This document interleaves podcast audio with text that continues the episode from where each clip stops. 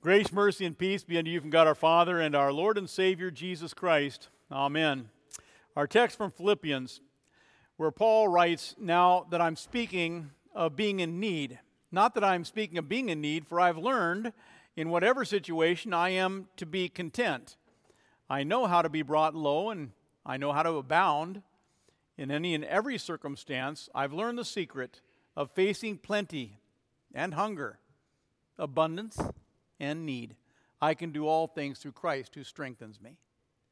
Dear friends of Christ, today our text is about uh, contentment.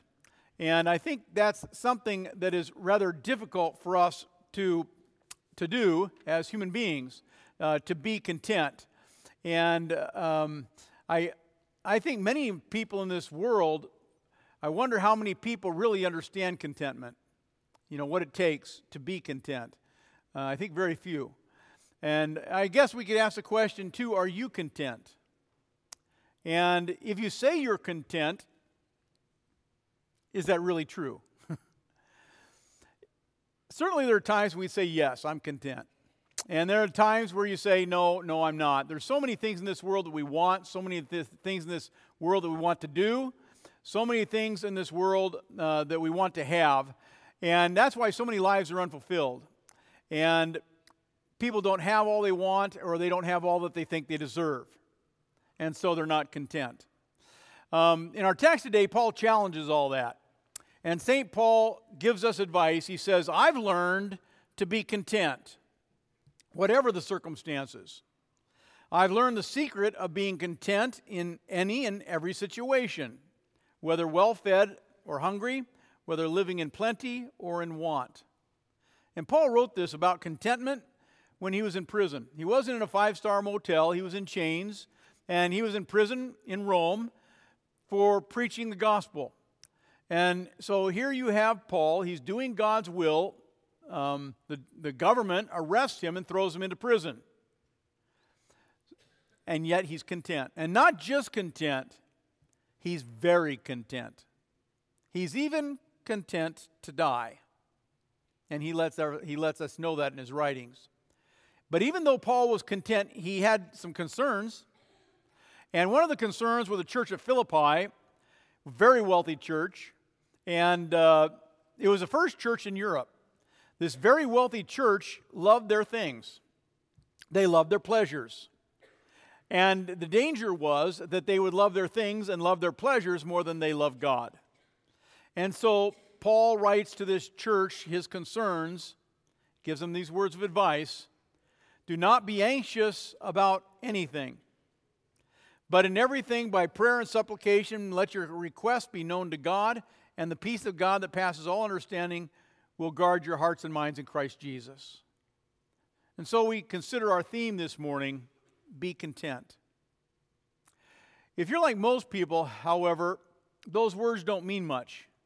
If I tell you just be content, and you say, Well, I'd love to be content, just don't be anxious. Okay? That's like, that's like uh, you know, telling a child to be an adult. Be content. Don't be anxious. You see, our sinful heart works against us here. And we are by nature people who worry. We are by nature people who fear. And we're by nature people who grumble. And we grumble about all kinds of things. That's why many people worry and many people fear. And, and, uh, and we grow discontent with our things and, and, the, and the things around us. Um, but do you know why discontentment is a sin? Did you even know that being discontent with the things that you have is a sin? It's a sin because you're not trusting in the Lord to provide. When, when we grumble and complain, when we're not happy, we're saying, Lord, what you've given me isn't sufficient. And I don't know how we can do that. How can you possibly look at the cross and know the gift that was given and the blood that was shed and say, What you've given me in this life is not sufficient? I love what our Old Testament lesson says. It says, you know, it's talking about heaven It's talking about Christ returns and we're, we're, we have our glorified bodies as a resurrection of all flesh, and we're standing before God and we're living in His new kingdom, and wine abounds, and food abounds, and happiness abounds, and, and contentment abounds. And we say, We have waited for Him. We have waited so long for Him. And here He is. We have waited and we now are glad and rejoice in the salvation of our Lord. How can you not be content when you have that kind of promise coming? How can you not be content in this world no matter what happens in your life? Even when uh, a boy like Austin, all of a sudden his heart stops and he falls to the ground, and everybody says, Oh, this isn't good, and it's not good. But to know that we have salvation in God, whether in good or bad, whether in any situation, I am able to be content because I've learned the secret of contentment. And Paul knows the secret of contentment. He talks about it. He says, I think about all those good things that God has done for me. I want you to think about all the good things that God has done for you. Uh, you know, the, the gift that He gave on the cross, the, the shedding of the blood. He gave you His Son, Jesus Christ, because He loves you. That's a good thing. And because of that, you're going to have an eternity. I mean, forever and ever being content and never having a day, a moment of discontentment. But in this life, where there's sin and death and brokenness, where hearts stop beating and people stop breathing and they die, where relationships fall apart, in this life, it's this promise of this forgiveness is this promise of a Savior who loved us so much that he shed his blood for us. It's that promise that gives us that contentment in all situations, in hunger, being well fed. Paul says, uh, in hard times or in good times. I've learned the secret of being content. And then he gives you that long list. I think about all the good things God has given me. And when I think about all the good things, all the blessings, and all the gifts, and my salvation, then he simply says, I can do all things through Christ who strengthens me. In order to combat this problem in us, though, of discontentment, this natural sin nature we have in our heart to grumble and complain, to not like things, to combat an anxious heart, to combat uh, you know, the times that we're not content, I want you to think about what Jesus said. He said, "Lay up for your, uh, lay up for yourselves treasures in heaven." What does it mean to lay treasures in heaven? Well, what that simply means is that we that we realize all the gifts that God has given us and we, we hold his, his blood, His forgiveness, the righteousness that God gives us. He covers us with His, with his robe of righteousness. In our gospel lesson today, somebody showed up to the wedding feast, they didn't have the garment on, they weren't forgiven. And God says, What are you doing at the wedding feast? Oh, there were good people there, there were bad people there, but their sins were forgiven. And one guy shows up, but he doesn't wear Christ. And he says, What are you doing in the wedding feast? You don't belong here. You see, we have a gift the robe of righteousness. And what a wonderful gift this is for us to be able to proclaim, I am content. I have this salvation. And we occupy ourselves with the things of this world. And we think the things of this world are the things that really matter the stuff and the things. And the enemy of contentment comes when we occupy ourselves with the things of this world. And there are three things of this world, I think, that rob us of contentment. I'd like to consider jealousy. I'd like to consider the love of money and false theology. The, the enemies of contentment, jealousy. And uh, you'll, you'll, you have that. Everybody has this, this sin in us. A jealous person is looking around and always comparing what everybody else has uh, maybe better hair, may, maybe somebody has a better house, maybe somebody has a better spouse, or uh, maybe somebody has a better car or a better job. A jealous person says, Why can't I have friends like that? A jealous person says, Why does my life always come up short? Why, why am I always unlucky with love and relationships? Why can't I have the things that make me happy like everybody else has? I must be the most unlucky person alive. It's not fair, I tell you. It's not fair. And such is the attitude of jealousy. It may be a rotten job, it may be a rotten family, it may be just flat rotten luck. But the worldly man who does not know the peace of Christ is upset because other people have it better than he. He's angry and envious because of what other people have. And then he fills himself with sorrow. He fills himself with dis- dissatisfaction. Because we take all the things of God's created world and we elevate them. My wife, my, my things, my possessions, and these things are going to make me happy. And then we treat them like God because only God can give us true happiness, true contentment, as Paul learned. And I elevate my beauty, I elevate my youth, I elevate my health, I ele- elevate uh, my life, my car, my possessions, and I put them all. If I have all this, I'll be happy. And then they disappoint me because they're false gods. Who belongs up here? God alone. And when we put God up there and we realize what He's done for us and we worship God alone, how can we not be content for the promises that He's going to give us, the promise He gives us to get us through this world into the world that's to come? But the worldly man who fills himself with sorrow, he doesn't have what everybody else has. And Paul says the sorrow of the world produces death. But there's another kind of sorrow that God wants us to have. It's a godly, heartfelt sorrow. It's called repentance. It's realizing that I have this, this greedy heart, this, this heart that's discontent, this heart that doesn't even like the food that's placed in front of me.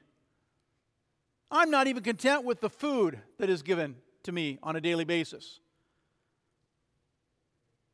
It's that heart that seeks forgiveness for that and realizes that I have, and I remember what Jesus has done for me how he suffered and how he died.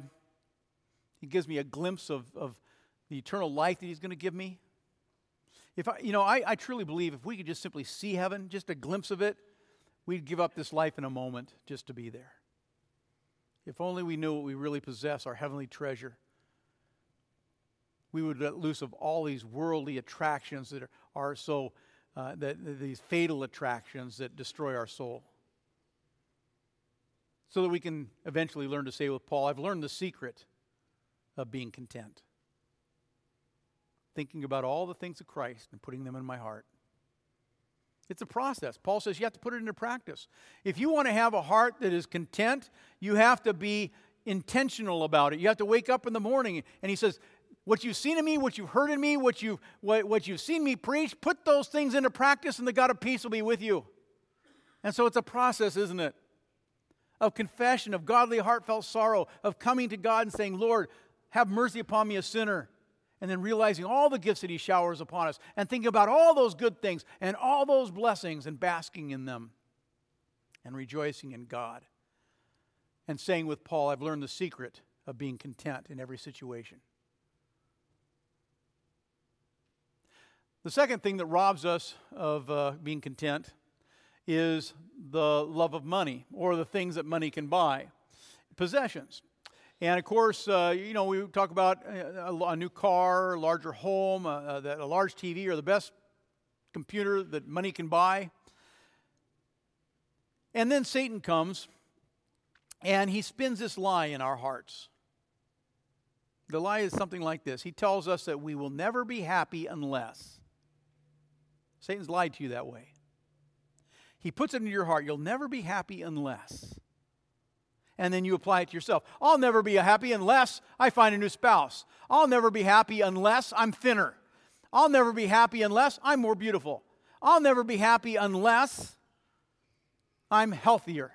I'll never be unhappy unless I'm younger. I'll never be unhappy unless I'm single again. I'll never be happy unless I'm wealthy. I'll never be happy unless, and you can apply your own conditions. But remember, as you set those conditions, they're set by a satanic, demonic desire of not being content. And then putting all those things up there your spouse and your car and your job and your children and expecting them to bring you peace and joy when the only one who can bring you that contentment is God. And all these things that God created are, are, are disappointing you and letting you down. And you become discontent. Oh, sure, you know, you buy a new car, it's going to bring you joy for a moment. Won't take long, that car gets old, starts falling apart, and you're cursing it and the joy is gone. Everything in this life, everything in this life, every material possession in this life lets us down. It's not God. And Paul says, I've learned the secret of being content. It's putting God in his place and understanding the blessings that he's giving me and remembering those blessings every day and letting the blood of Christ flow down upon me and then putting on this robe of righteousness and living in that joy of what God has given me, whether in life or in death, whether in sickness or in health, whether in danger or whether in good stead.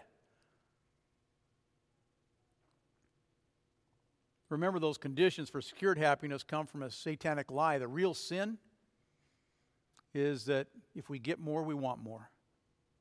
If we acquire more, we want to acquire more. But in the end, it, we never find contentment. The third enemy of contentment is false theology. And, and by that, I, I want to use this illustration. Um, people believe that if they pray, they're going to get what they prayed for.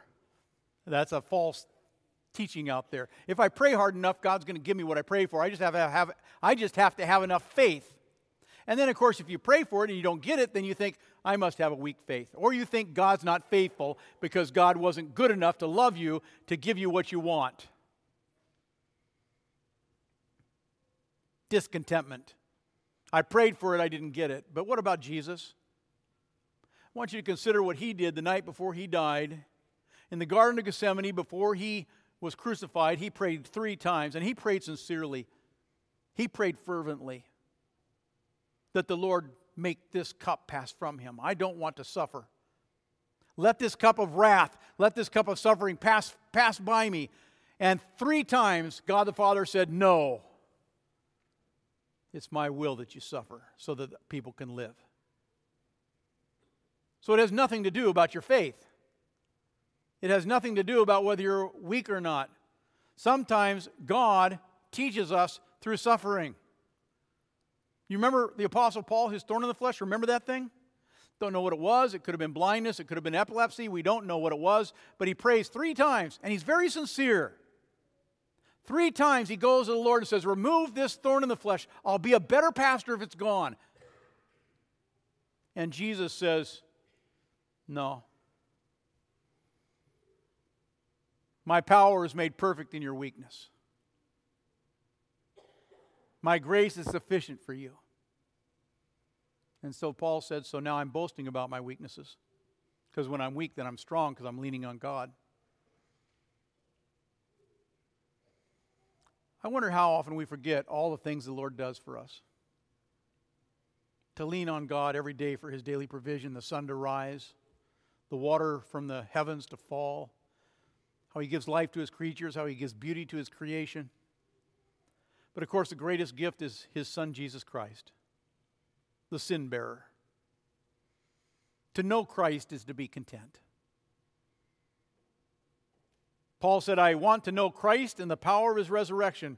To trust in Christ is to have the doors of heaven thrown open for you.